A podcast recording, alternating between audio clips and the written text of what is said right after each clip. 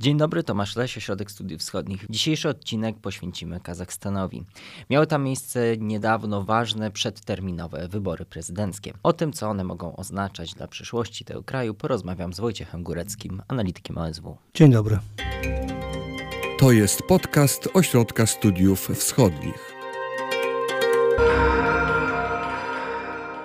Tak jak mówiłem we wstępie, przedterminowe wybory prezydenckie. Dlaczego były przedterminowe i dlaczego miały miejsce w ogóle, skoro były nie, niezaplanowane, wydarzyły się przed terminem konstytucyjnym? Tak jest. Prezydent Kazachstanu mm, Kasym Żomart Tokajew pełni swoją funkcję od 2019 roku. Wtedy podał się do dymisji wieloletni lider państwa kazachskiego, mm, który kierował Kazachstanem jeszcze jako pierwszy sekretarz partii komunistycznej, następnie prezydent. No ale w 2019 roku mm, podał się do dymisji i namaścił, można powiedzieć, właśnie Tokajewa na swojego następcę. Odbyły się wybory, które Tokajew wygrał. Więc on pełnił tą funkcję prezydenta, ale takim superprezydentem, czy nad prezydentem był cały czas Nazarbajew, który zachował szereg funkcji pozwalających mu w sposób formalny wpływać na procesy polityczne w kraju, podejmować decyzje. On był między innymi, mówię o Nazarbajewie, szefem Rady Bezpieczeństwa, ale też na przykład przewodniczącym Zgromadzenia Narodów Kazachstanu, bardzo takiego ważnego ciała,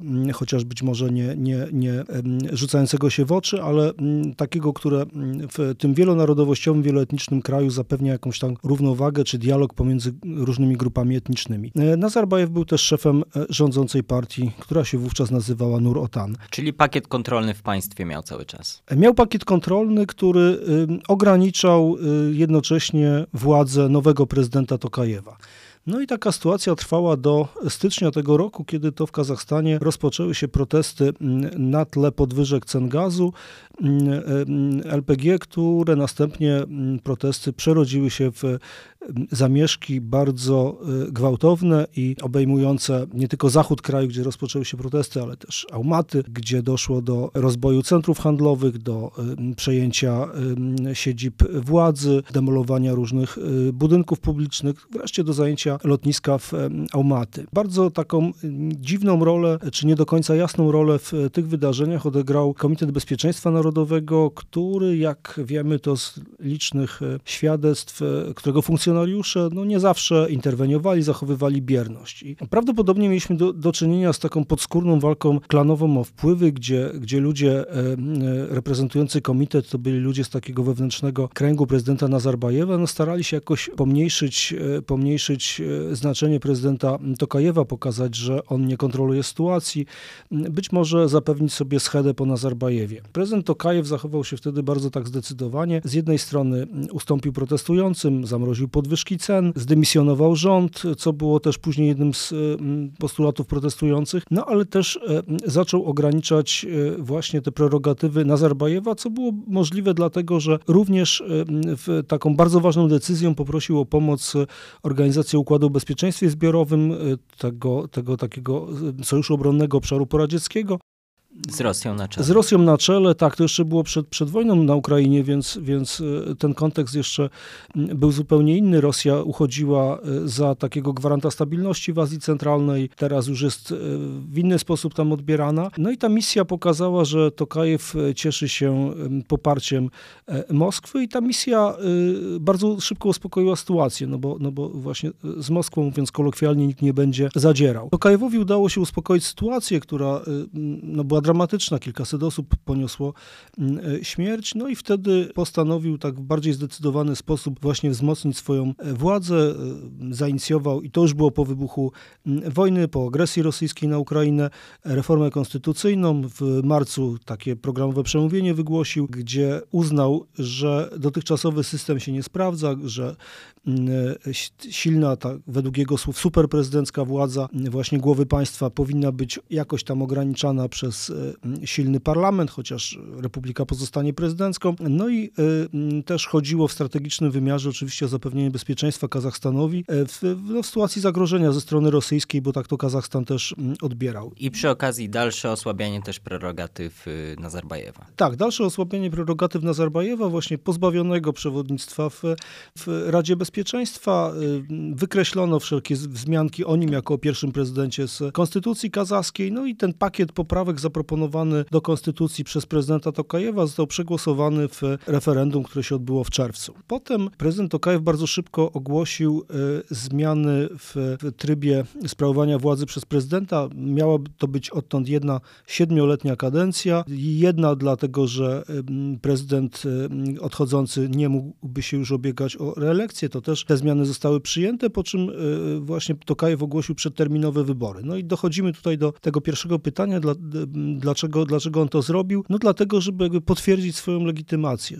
Po raz pierwszy on startował w 19 roku jako ten protegowany Nazarbajewa, teraz już jako samodzielny polityk e, w nowej sytuacji, no ponieważ te kadencje się wyzerowały, więc to będzie jego ta pierwsza siedmioletnia i on zarzeka się, że, że, że ostatnia, że, że nie będzie tutaj niczego, niczego zmieniał, to to w sumie, gdyby tak się stało, to dałoby mu 10 lat sprawowania władzy, czyli takie dwie standardowe pięcioletnie kadencje, czyli, czyli, czyli absolutna norma. Odwołanie się do woli ludu, jakim e, wybory, każda elekcja, e, miało jeszcze ten e, wymiar, że Tokajew nie dysponuje własnym silniejszym zapleczem politycznym ani zasobami finansowymi. To był jeden z, jeden z, z osób nie z najbliższego kręgu, ale z kręgu oczywiście Nursultana Nazarbajewa. No więc wsparcie ludności potwierdzone właśnie zwycięstwem w wyborach no daje tą legitymację i ten mandat przede wszystkim, który mu pozwala teraz sprawować władzę. Pokazał, że jest politykiem samodzielnym, że kontroluje państwo, no i że sytuacja jest stabilna. Dlatego właśnie te wybory się odbyły i jakby zakończyły proces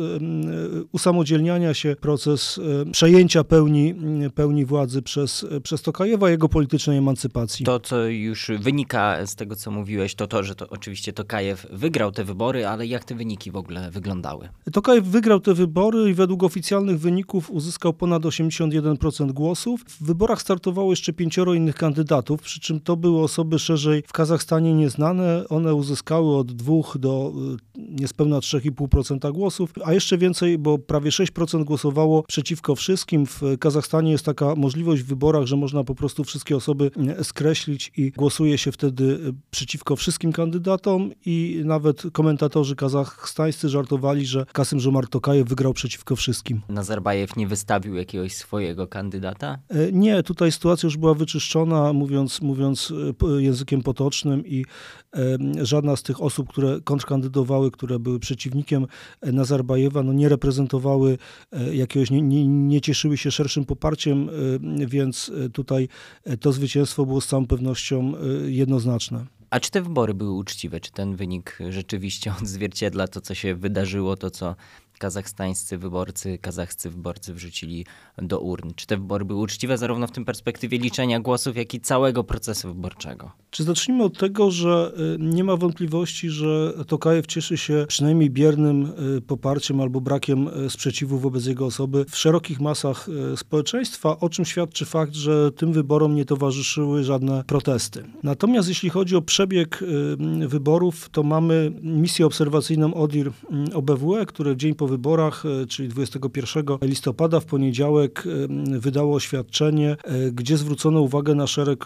uchybień. I główne zarzuty się odnosiły do tego, że te wybory nie były konkurencyjne. Już mówiliśmy o tym, że kontrkandydaci Tokajewa to osoby szerzej w Kazachstanie nieznane, więc zgodnie z tym oświadczeniem ODIR-u, OBWE po prostu uniemożliwiono start w wyborach autentycznym, realnym kandydatom niezależnym, czy autentycznie niezależnym kandydatom. W ten sposób te wybory właśnie no, były w jakimś sensie bezalternatywne. Zwrócono również uwagę na przypadki ograniczenia swobody słowa, na przypadki zastraszania e, dziennikarzy, e, co, co, co oczywiście nie powinno mieć miejsca. Natomiast co do samego przebiegu głosowania, to tu uwag nie było. Zwrócono uwagę, że bardzo dobrze były wyposażone lokale wyborcze, że to jeśli chodzi o procedury, wszystko było tak, jak być powinno. Natomiast znowu mamy wątpliwości tej misji ODIR OBWE co do liczenia głosów, e, że to nie było transparentne i e, również proces później podliczania, czyli tak zwanej tabulacji, zestawiania tych głosów, że to też transparentne nie było. To się znalazło w oświadczeniu wydanym dzień po wyborach, natomiast takie rzeczywiste zdanie ODIR-u o BWE poznamy za parę miesięcy, bo kilka miesięcy trwa przygotowywanie raportu końcowego, w którym już bardzo szczegółowo dana elekcja jest opisywana. To jest ta praktyka ODIR-u, tyle to trwa, żeby taki raport końcowy powstał i dopiero po jego lekturze będziemy mogli powiedzieć, co zaleca, jakie rekomendacje zaleca na przyszłość organizacja i co konkretnie przeprowadzono źle w tym procesie wyborczym, bo tutaj tak na marginesie zupełnie my odbieramy wybory jako po prostu dzień głosowania. To jest tylko element najważniejszy i finalny wyborów, ale wybory zaczynają się dużo wcześniej. To jest kwestia właśnie rejestracji kandydatów, dostępu kandydatów do mediów, spotkań z wyborcami. Znaczy, wszystko to wiemy, natomiast jakby bardzo często w ocenie wyborów jesteśmy skłonni przypisywać większe znaczenie samemu procesowi głosowania, gdy to jest y, zwieńczenie po prostu całości. To, o czym mówiłeś wcześniej, czyli ten proces, y, który mm, Tokajew tworzy, bywa nazywany pierestrojką Tokajewa. Naturalnie, tak jak mówiłeś, zwiększenie roli parlamentu w konstytucji to jest coś, co co się wydarzyło, więc zbliżają się wybory parlamentarne w 2023 roku. Jakie tutaj widzimy perspektywy?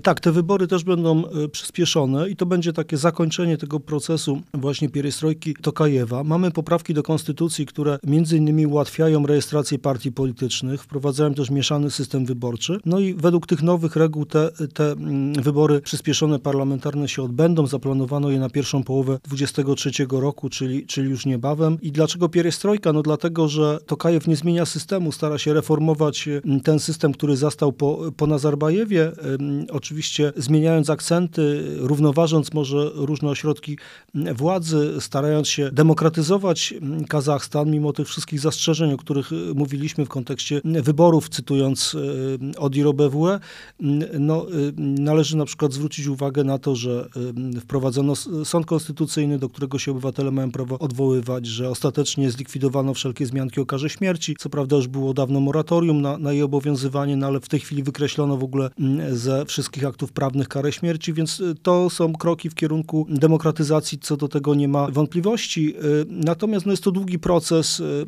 czego się możemy spodziewać po tych wyborach. No jak dotąd nie widać siły politycznej, jakiejś nowej, alternatywnej, która by miała szansę na, na uzyskanie dobrego wyniku wyborczego. No jeszcze mamy parę miesięcy, może taka siła powstaje, natomiast oczywiście demokratyzacja to jest bardzo, bardzo długi proces. Pewnie proces, który nie ma końca, który, który bo cały czas jest, jest, jest coś, co, co da się, co trzeba, co można poprawić. No, miejmy nadzieję, że te wybory, które się zbliżają, będą takim kolejnym krokiem na drodze do demokratyzacji i do e, właśnie tego zakończenia procesu pierestrojki Tokajewa. Mówiłeś, że Tokajew nie ma zaplecza politycznego, takiego twardego, zbudowanego. Czy zatem będzie chciał je zbudować w postaci partii politycznej, albo może ona już jest, która by rywalizowała w wyborach? E, zgodnie z poprawkami do konstytucji prezydent nie może być członkiem partii politycznej. E, również wprowadzono mające zapobiegać korupcji zapisy, które, które mówią o tym, że członkowie rodziny prezydenta nie mogą zasiadać w, w, w państwowych e, firmach, więc tutaj e, Tokajew takiej partii nie, nie zbuduje, bo, no bo po prostu nie może zgodnie z e, ustawodawstwem, które sam zaproponował. Natomiast on się opiera głównie na aparacie urzędniczym, to zwłaszcza MSZ-owskim. On przez wiele lat stał na czele dyplomacji kazachskiej, ale też był, był między innymi wysokim funkcjonariuszem Organizacji Narodów Zjednoczonych, ma bardzo duże doświadczenie dyplomatyczne, więc te zmiany idą w kierunku y, takiej profesjonalizacji aparatu państwowego i y, tutaj y, oczekiwać, że, że on będzie tworzył taką siłę polityczną, taką, taką klasyczną, to nie ma myślę uzasadnienia takie oczekiwanie, natomiast wzmocnienie po prostu państwa i opieranie się na, na, na klasie urzędniczej, myślę, że to będzie, to, to będzie jego, jego, jego podstawa, podstawa jego, jego rządów. Mhm. Na tym zakończymy. Dziękuję. Dziękuję bardzo. My na pewno będziemy śledzić dalej ten proces y, pierestrojki Tokajewa. Więcej na ten temat na osw.waw.pl w analizach Wojciecha Góreckiego. Dziękujemy i do usłyszenia w kolejnych odcinkach. Wysłuchali Państwo podcastu Ośrodka Studiów Wschodnich. Więcej nagrań można znaleźć na stronie www.osw.waw.pl.